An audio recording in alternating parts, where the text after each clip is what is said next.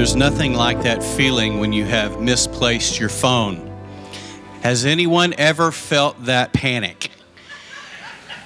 I, I, don't know. I mean, it's just that thought of everything I have is on that thing or your keys. It's just when you have that, suddenly you've got this rush of adrenaline, this little thing of fear that surges up in you because you're thinking, oh my gosh, what am I going to do without my phone? The other day when Facebook went down for nine hours, I think the country almost shut down. And uh, there was just this surge of panic that went through the social media world, which is most people. And, and so we all know what that feeling is like to lose something. But nothing compares to the feeling of losing a child.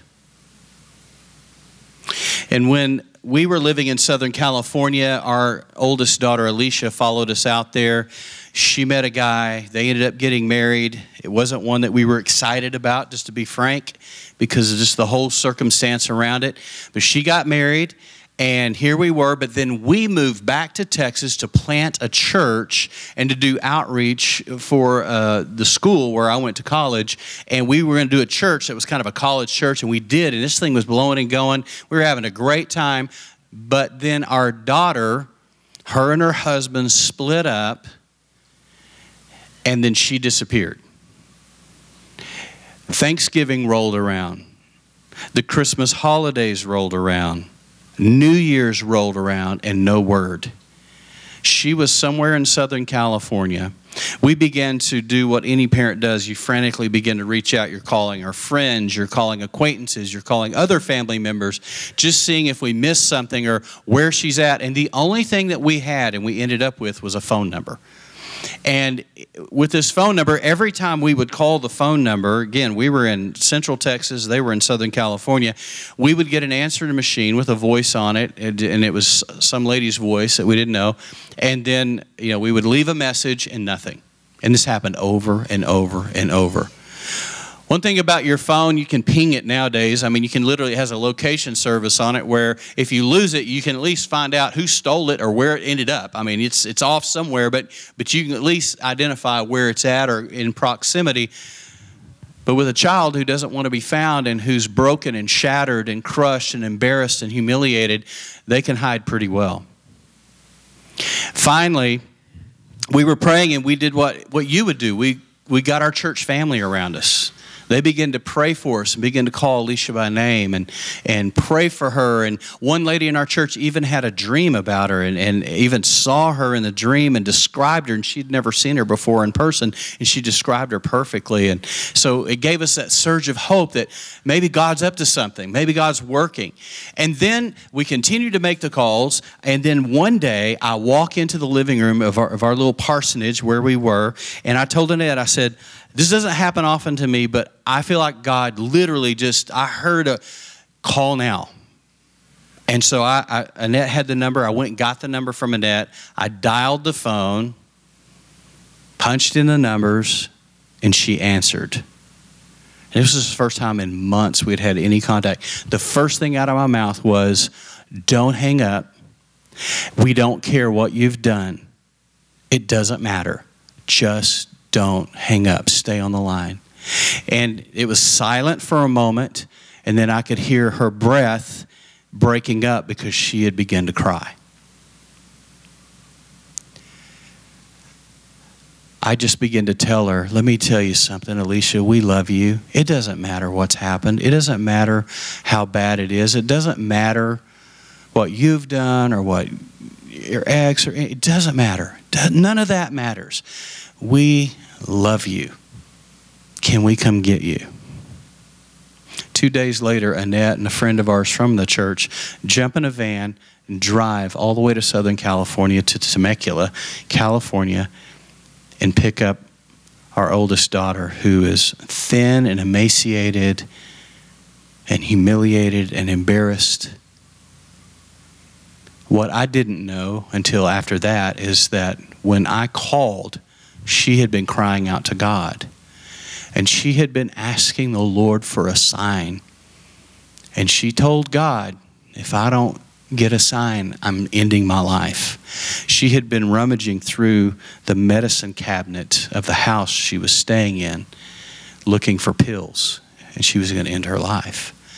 And the only reason she answered the phone is that she saw the caller ID and she had just asked God for a sign. And it was in that very moment that I dialed the phone. Don't tell me God doesn't know your number.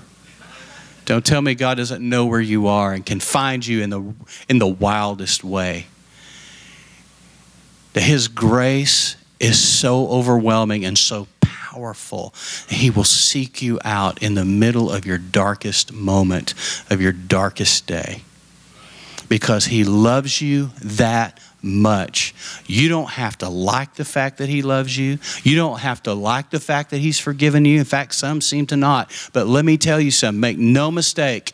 You are loved, you are covered, and He is crazy about you. We brought her home, and what we found out through in, in the, even in the middle of that phone call when Annette was talking to her is that she also was pregnant and not with her husband's baby. So, what do you do? Well, you do what any parent would do you love them. What else would you do? We committed to radically love her, radically grace her, radically mercy her, radically do whatever it took for two things to get her healthy and position her back under the canopy of God's grace that she thought she had outrun. We bring her back home and we set her up with a bedroom. And then we were in the process of adopting a child, and literally, literally in the midst of that, the little girl that we were going to adopt the child from, the phone went silent on her end. I finally got the little girl's dad, and it turned out they had changed their mind. They were going to keep the baby, but they had not called or let us know. So the sonogram we had of what we thought was our child came off the refrigerator. And in our disappointment, in our in our grief, I don't know if you've ever been through anything like that before, but we had already emotionally bonded with that child. We were already praying for that child. We were already speaking life, and we were already having dreams of what it was going to be like to have a newborn in the house. And we had fixed the room up. The room was ready, the nursery was ready, and we get the news they've changed their mind my running joke was my daughter can spit out kids like a Pez dispenser, and we can't even get a child through adoption. Sometimes you got to laugh in the midst of your mess. She comes home, she gets better. She immediately, it's like taking a coal that's fallen off of a pile of coals and it goes out. But then when you take that coal and stick it back, y'all remember charcoal, right? You stick it back on top of a pile of charcoal and then it comes to life again and begins to glow hot again. The same thing happened. As soon as she got back in our world, in our culture, in our life, in our family, she just came alive again. And we see her, it was, it was almost instantaneous supernatural healing. On every level, things just healed, healed, healed. And she was healthy again. She was vibrant again. And she started serving in the church and running everything because she's built that way and amazing. And, and she was helping us, and things started to click. And she came to us, and her little bump was getting bigger. And she came to Annette one day and she said, I was up all night wrestling, praying, crying, and asking God, why can I not bond with this child? And she said, The Lord told me because the child is not for you, it's for your mom and Jimmy. So she came to us and she said, Would you adopt this baby?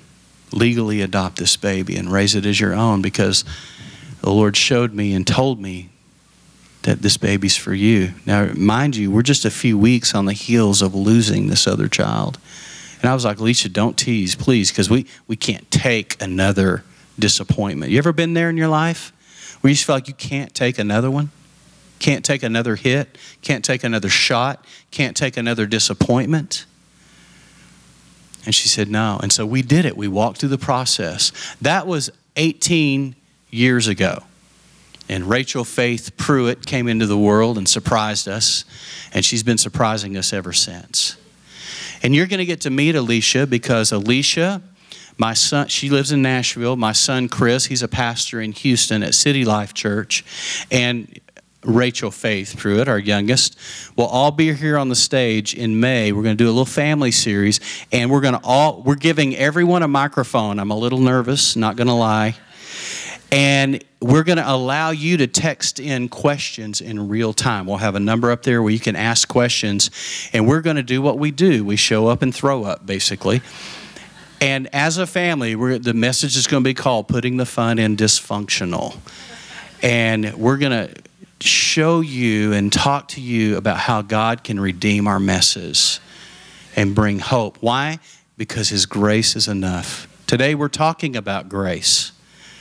We're talking about grace because we're talking about overflow. We're in week nine. Here's the bottom line we already talked about what we need to empty ourselves up, and now we're in this place of being filled. And then next week, we're going to be start, talking about what overflow looks like. But right now, we're saying this that in order to in order to leak out grace, you got to be full of it. In order to extend it, you got to know what you have. And so today is about grace. In fact, it's about what's so amazing about grace. Remember the first time I heard Amazing Grace in its entirety was in a Southern Baptist church because we sang every stanza of every song we did in that church, including Just I Am, nine stanzas, no kidding. And so I learned those songs, but I didn't grow up in church. So as a young person coming into a church, all these songs were new and the music sounded to me very archaic. You have to understand, had I been filling out a job application, I would have checked on the religious preference, none. Because I didn't grow up in church like some of you did. So songs like Amazing Grace, which we take for granted, or you do maybe, I didn't because I'd never, I didn't know that song. So I learned the song, didn't like the tune, but the words, wow, captured my heart. And from the very beginning, I understood this simple truth Ephesians chapter 2, verse 8 For by grace are you saved through faith, and that not of yourselves, it is the gift of God.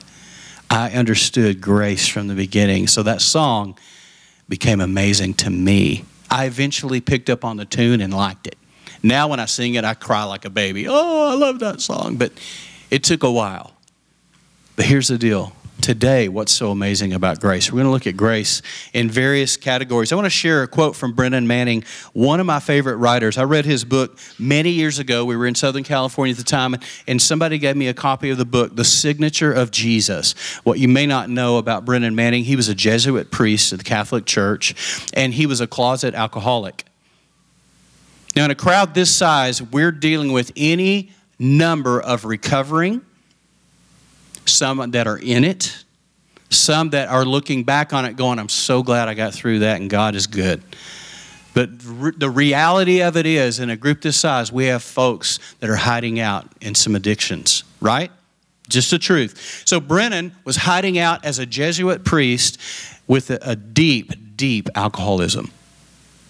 I mean, like bad. And so what happened, he went away to do a time of solitude. He was in a cave and Jesus, this is a Jesuit priest saying this, Jesus supernaturally appeared to him in that cave in silence after he'd been in there for several days. And, he's, and he describes it in this way He says, I was miraculously and supernaturally baptized, overwhelmed, and covered by the presence of Jesus and the Holy Spirit. And his life was radically changed. And that man came out of that cave. He also came out of the Jesuit priesthood. He got married, had a family, and he went on the circuit speaking. And he wrote a little book that you may have heard called The Ragamuffin Gospel. You may have heard of Rich Mullins and the Ragamuffin Band back in the day. Well, they named their band after Rich's book because that book so transformed and impacted their lives. And so, Brennan Manning passed away in 2013, but his writings continue to impact me today. And he says this My trust in God flows out of the experience of His loving me day in and day out. Whether the day is stormy or fair, whether I'm sick or in good health, whether I'm in a state of grace or disgrace, He comes to me where I live and loves me as I am. All is grace. Focus on the last two sentences. He comes to me where I live and loves me as I am. All is grace. What I want to do is unpack a little bit about grace because sometimes we have this idea that grace is like one dimensional. In fact, if you ask a lot of church folk and religious folk who've grown up in church, hey, what is grace? What's your definition of grace? The most common answer you'll get is unmerited favor. And you know what? That's true, but that's only one of many dimensions of grace. And the Bible actually has grace expressed in many dimensions and in many ways. It's multifaceted, much like a jewel, like a diamond. It's got facets that make up the whole. And so I want to uh, unpack that just a little bit because I don't want you to live the rest of your life thinking grace is just a get out of sin free card. It's much, much more so, is it unmerited favor? Yes. On one dimension, yes, but it's so, so much more. So, I want to give you a couple of things. First of all, Jesus is a dispenser of grace. Wherever Jesus showed up, grace leaked out of him. Why? Because he was full of grace. And because he was full of grace and full of truth, those things leaked out of him simultaneously. If you've been around me for five minutes, you've heard me say this expression we leak out what we're full of. I'm telling you, five minutes, you're going to get it. We leak out what we're full of. Jesus was full of grace and truth. And guess what? He leaked it out everywhere he went. We're going to look at one account in a moment. John 1:14. The word Jesus became flesh and made his dwelling among us. I like to say it this way. He put on an earth suit and moved into the neighborhood. We have seen his glory, the glory of the one and only who came from the Father, full of grace and truth. Be careful that you don't make the mistake of putting grace on one end of the teeter totter and truth on the other end of the teeter totter, and somehow there's a fulcrum in the middle, and they just sort of balance each other out, and they're on opposite extremes. They're not. They're linked with the Greek word kai, which is the word and, and it actually ties the two thoughts together. So they're absolutely in inseparable. Repent and be baptized. Repent, Kai, and be baptized. They're inseparable. When you repent and turn to the Lord, you get baptized. That's what you do. They're inseparable. And he has given some to be apostles, prophets, evangelists, pastors, and teacher. Pastor, teachers tied together. Same thing, same idea. These words are tied together and they're inseparable. You cannot have grace without truth, and you cannot have truth without grace. So be careful you don't set up in your mind a false idea that one that a truth person's hardcore in your face. They're probably prophetic. They're just like black and white. That's all there is. And then a grace guy's just swinging in a hammock on a spring day. He's just nice. Everybody's happy. Woo! Every day's Friday. That's not the idea at all. In fact, that's a misnomer according to Scripture. They're actually linked together. You don't get one without the other. Jesus was full of grace and truth, and he leaked it everywhere he went. A working definition of grace. I did a deep dive years ago. By the way, I was a grace guy before grace was trendy and cool theological words, theological constructs, and concepts, they go and they follow waves and cycles. If you've been around long enough, you'll see things rise, you'll see them fall. Something will come into vogue and then it'll go out. It's not a bad thing, it just is. It's the ebb and flow of what we do. But grace has come in and out many times, and right now it's on a real high thing, and we think it's just a get out of sin free card. But listen to this grace is this. When you deep dive the true definition out of the Greek, it's the Greek word charis, and it's this P S A F. I've said this in here before, but I'm going to keep saying it. By the time I get tired saying it, you're going to start getting it. So I'm going to keep saying it. Grace is God's power, God's strength, God's ability, and there's the favor piece, and God's favor to do what we cannot in and of ourselves do. P S A F. God's power, God's strength, God's ability, God's favor to do what we cannot in and of ourselves do. That is grace. Grace is not passive, it's powerful. And we'll see that in just a moment. Listen to the scripture when the apostles, remember James and John went to the gate called Beautiful, and there was a lame man begging for alms, and I, Peter's amazing. He's just like nonchalantly goes, Hey, I don't have any money, but what I do have, I give to you in the name of Jesus of Nazareth. Rise up and walk. He grabs him by the hand and yanks him up. How many know that takes faith right there? Yanks him up. Two miracles happen. First of all, his ankles are healed immediately and miraculously. Second of all, the man stands upright. Think about it. Man was lame from birth. How would he even stand if he didn't have balance? Come on, you got to think sometimes these miracles are bigger than we think. He stands, and now he's standing for the first time and seeing life from a whole new viewpoint, a new perspective. That's what Jesus does. He shows up and he heals our perspective to where we now see life through a lens we've never seen it before. I don't know where you come from, but I didn't come from church. And when Jesus came into my life and busted up into my business, he literally changed my viewpoint. I went, metaphorically speaking, from being the lame guy at the gate to someone standing upright and seeing the world from a whole new set of eyes. That's what Jesus does in your life. And the world looks different because he's in it and he's in you. So that's exactly what happened. Look what happens with great power. With great power, the apostles were giving their testimony to the resurrection of the Lord Jesus, and there it is great power, strength, ability, and favor was upon them all. Great grace. So, men, this isn't swinging in a hammock on a spring day. This is the power of God being exhibited supernaturally in real time with real people. That's grace. So don't relegate grace to that nice soft word in the Bible. It's actually a powerful word. Jesus was full of grace. Do you think Jesus needed unmerited favor? No, he was perfect. But he needed grace, he needed power. Here's another one. My professor, Dr. Frankie Rainey, one of my favorite human beings, he told us this in our Greek class. He often said things that we would say, wait, forget the Greek, stay on that, because that's, that's a life game changer. And he gave us the, a working, a little definition of grace. G R A C E, God's riches at Christ's expense.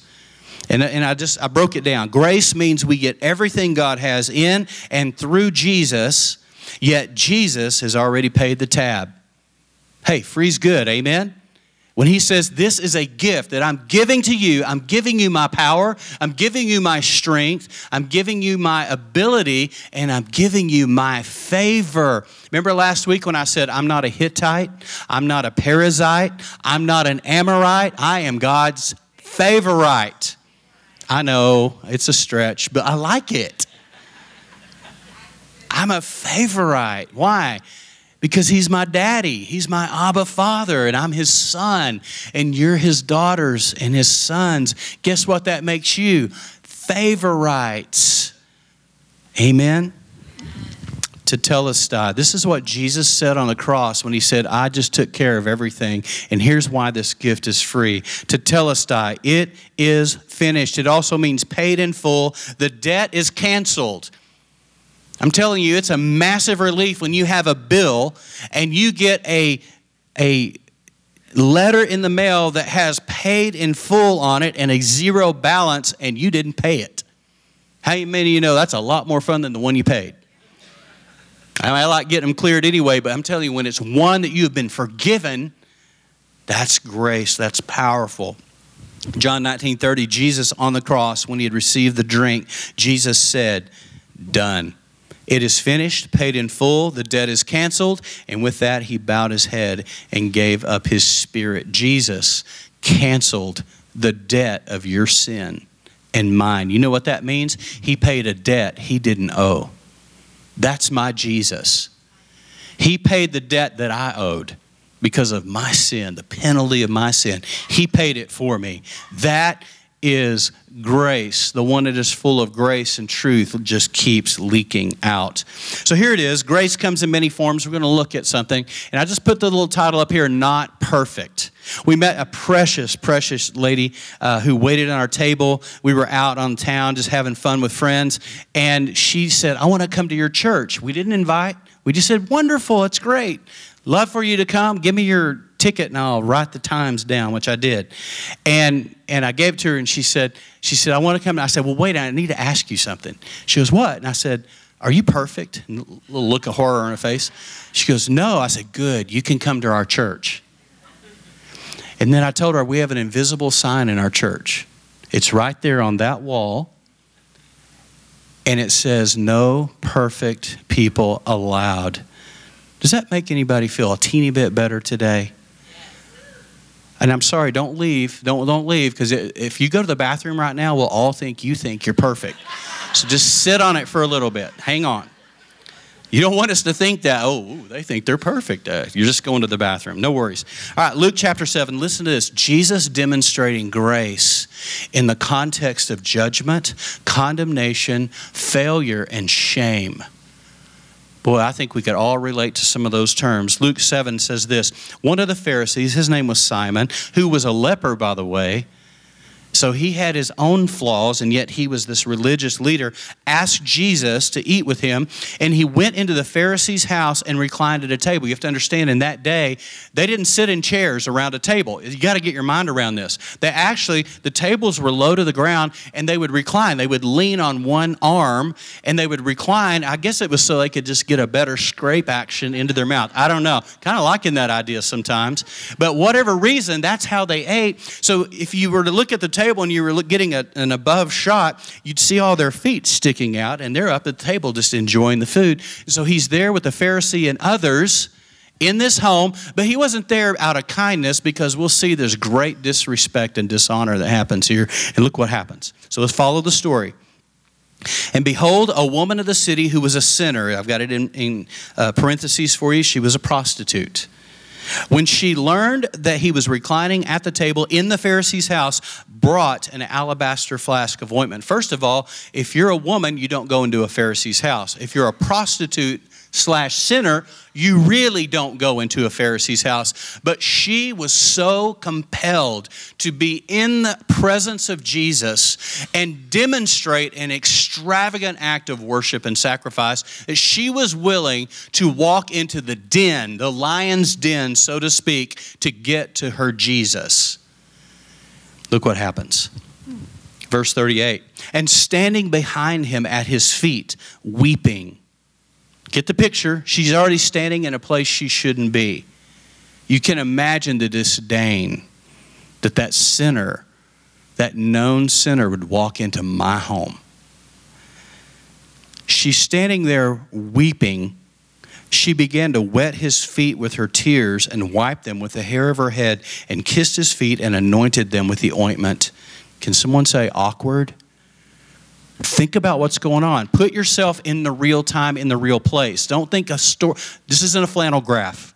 These are real people, a real situation, and this real, very broken person who the world would write off as trash is standing in this religious leader's home, weeping over Jesus, taking her hair her hair and wiping his dirty feet. They walked everywhere, they wore sandals, their feet were filthy.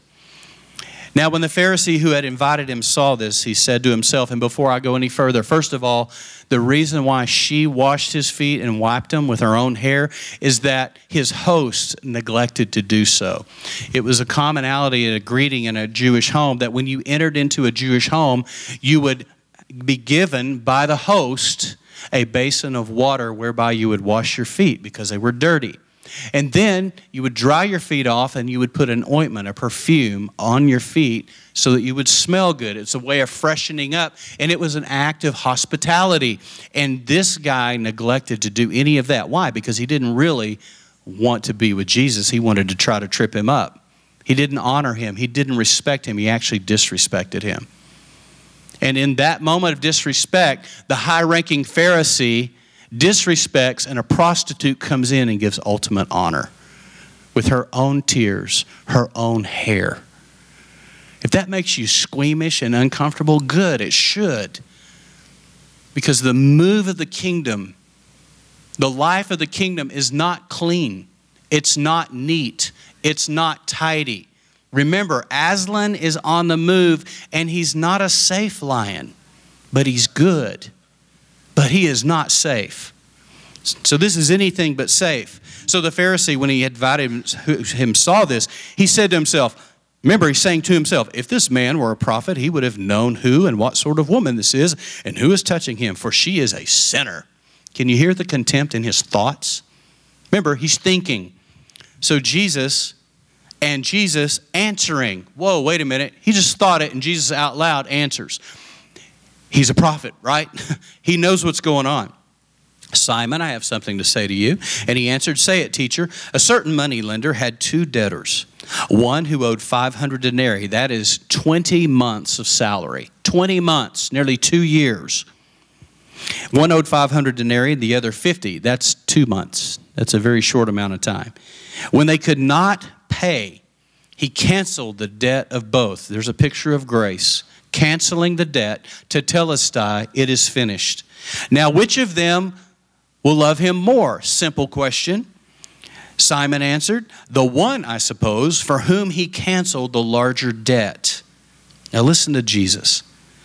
And he, Jesus, said to him, You have judged rightly. Then turning toward the woman, he said to Simon, Now he brings her into the conversation because she is now a picture of what he's looking for. Do you see this woman? I entered your house. You gave me no water for my feet. But she has wet my feet with her tears and wiped them with her hair. You know what she's learning how to do is the very thing I desire for our church, and that is learning how to host the presence of Jesus with her own sacrifice. She's hosting him. Verse 45 You gave me no kiss. Now, don't get freaked out here. But the Jewish culture, if you meet somebody, a Jewish person, they're going to kiss you on either cheek. If you're from West Texas, just just suck it up and just go with it. It was hard for me. Went to Europe and I was getting kissed by dudes. I was like, "Uh, okay, all right, yes, I'm in Europe. Okay, do it. Just, all right, get it over with." I mean, this is hard. I'm not gonna lie. I just, I just, that's the way I grew up, and uh, you know, those are fighting words in my time. So this is a whole different deal. It's a different culture. You gave me no kiss because that was the Jewish greeting peck on each cheek. But from the time I came in, she's not ceased to kiss my feet. You see what she's doing here? She's extravagant. She's going above and beyond. It is over the top. Therefore, I tell you, her sins, which are many, are forgiven, for she loved much. But he who is forgiven little loves little. In other words, you don't really pre- appreciate this at all because you love little. And he said to her, Your sins are forgiven. Then those who were at table with him began to say among themselves, Who is this who even forgives sins? And he said to the woman, Jesus did, Your faith has saved you. Go in peace.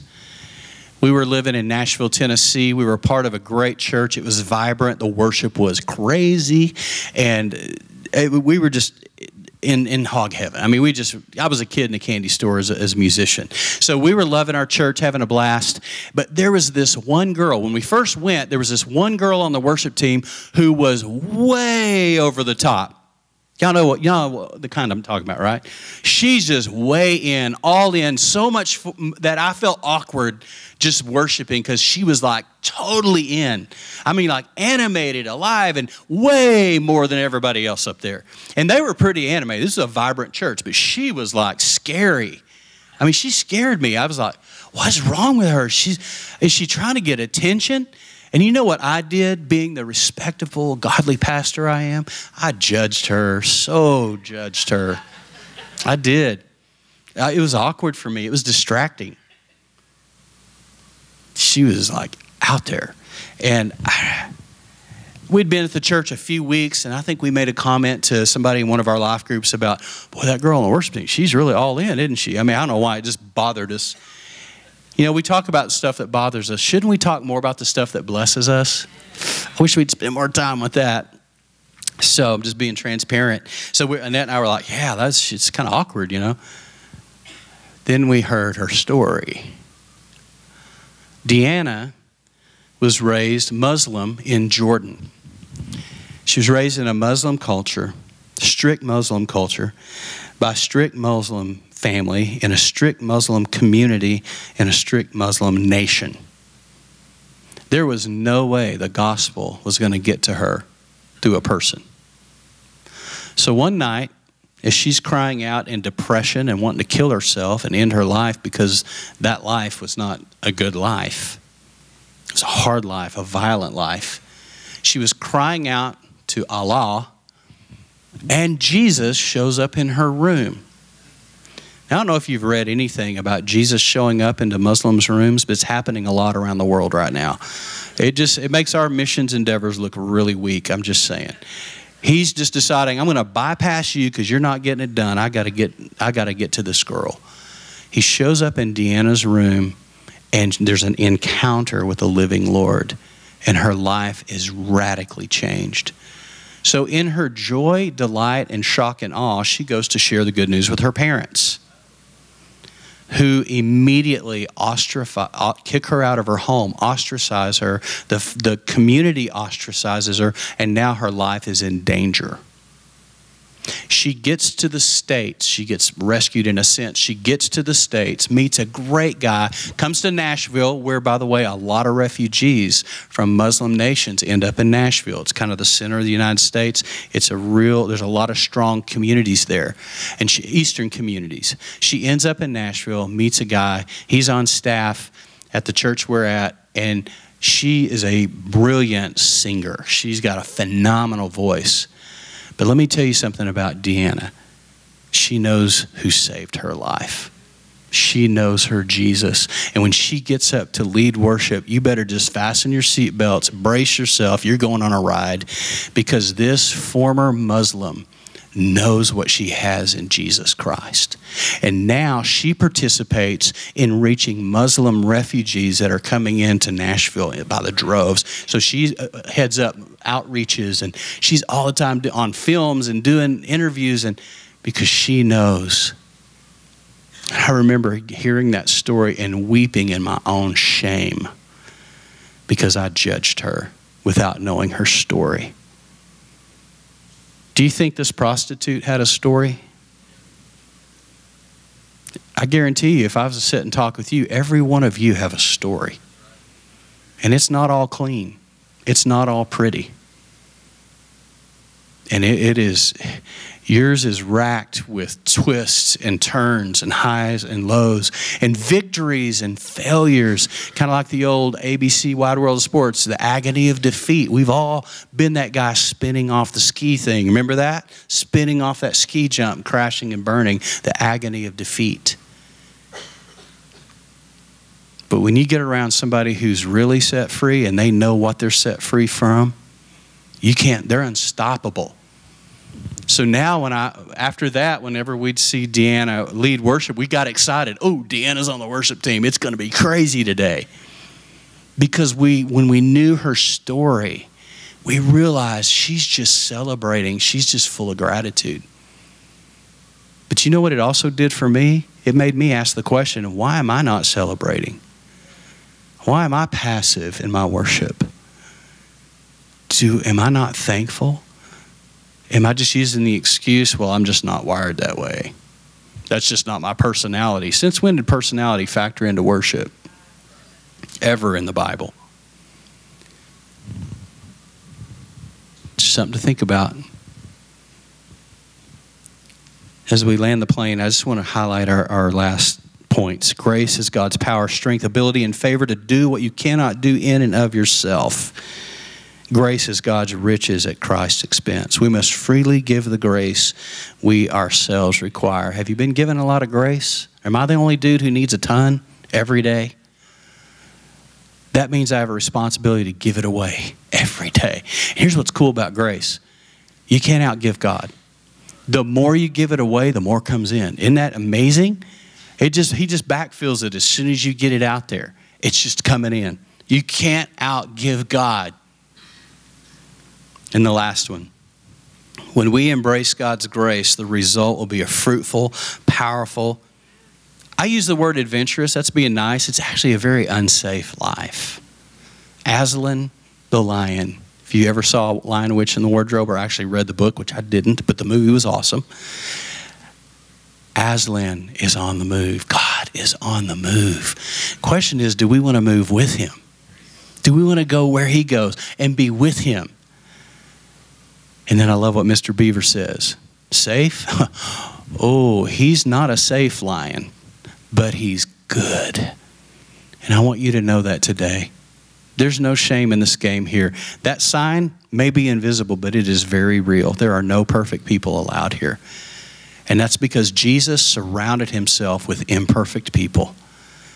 That is who his heart was after. That means he's after you and me. Amen?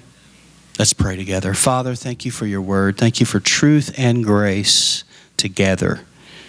So powerful. Thank you that we are your favorites as sons and daughters. Father, continue to teach us as we walk on this journey how to host your presence like this precious, as the Pharisee called her sinner, but as this precious woman honored Jesus, held him up, esteemed him, and gave the ultimate sacrifice of her own tears, hair, her own pride, her own vanity was all laid down at the foot of Jesus, the feet of Jesus. May we lay our lives down at the feet of Jesus in like manner. I pray for my friends here that, Lord, we will leave this place so filled, so postured to receive your grace that we'll give it out as fast as it's coming in. In Jesus' name, we love you and we honor you. And everyone said, Amen. Go with grace and go lead grace this week. God bless you.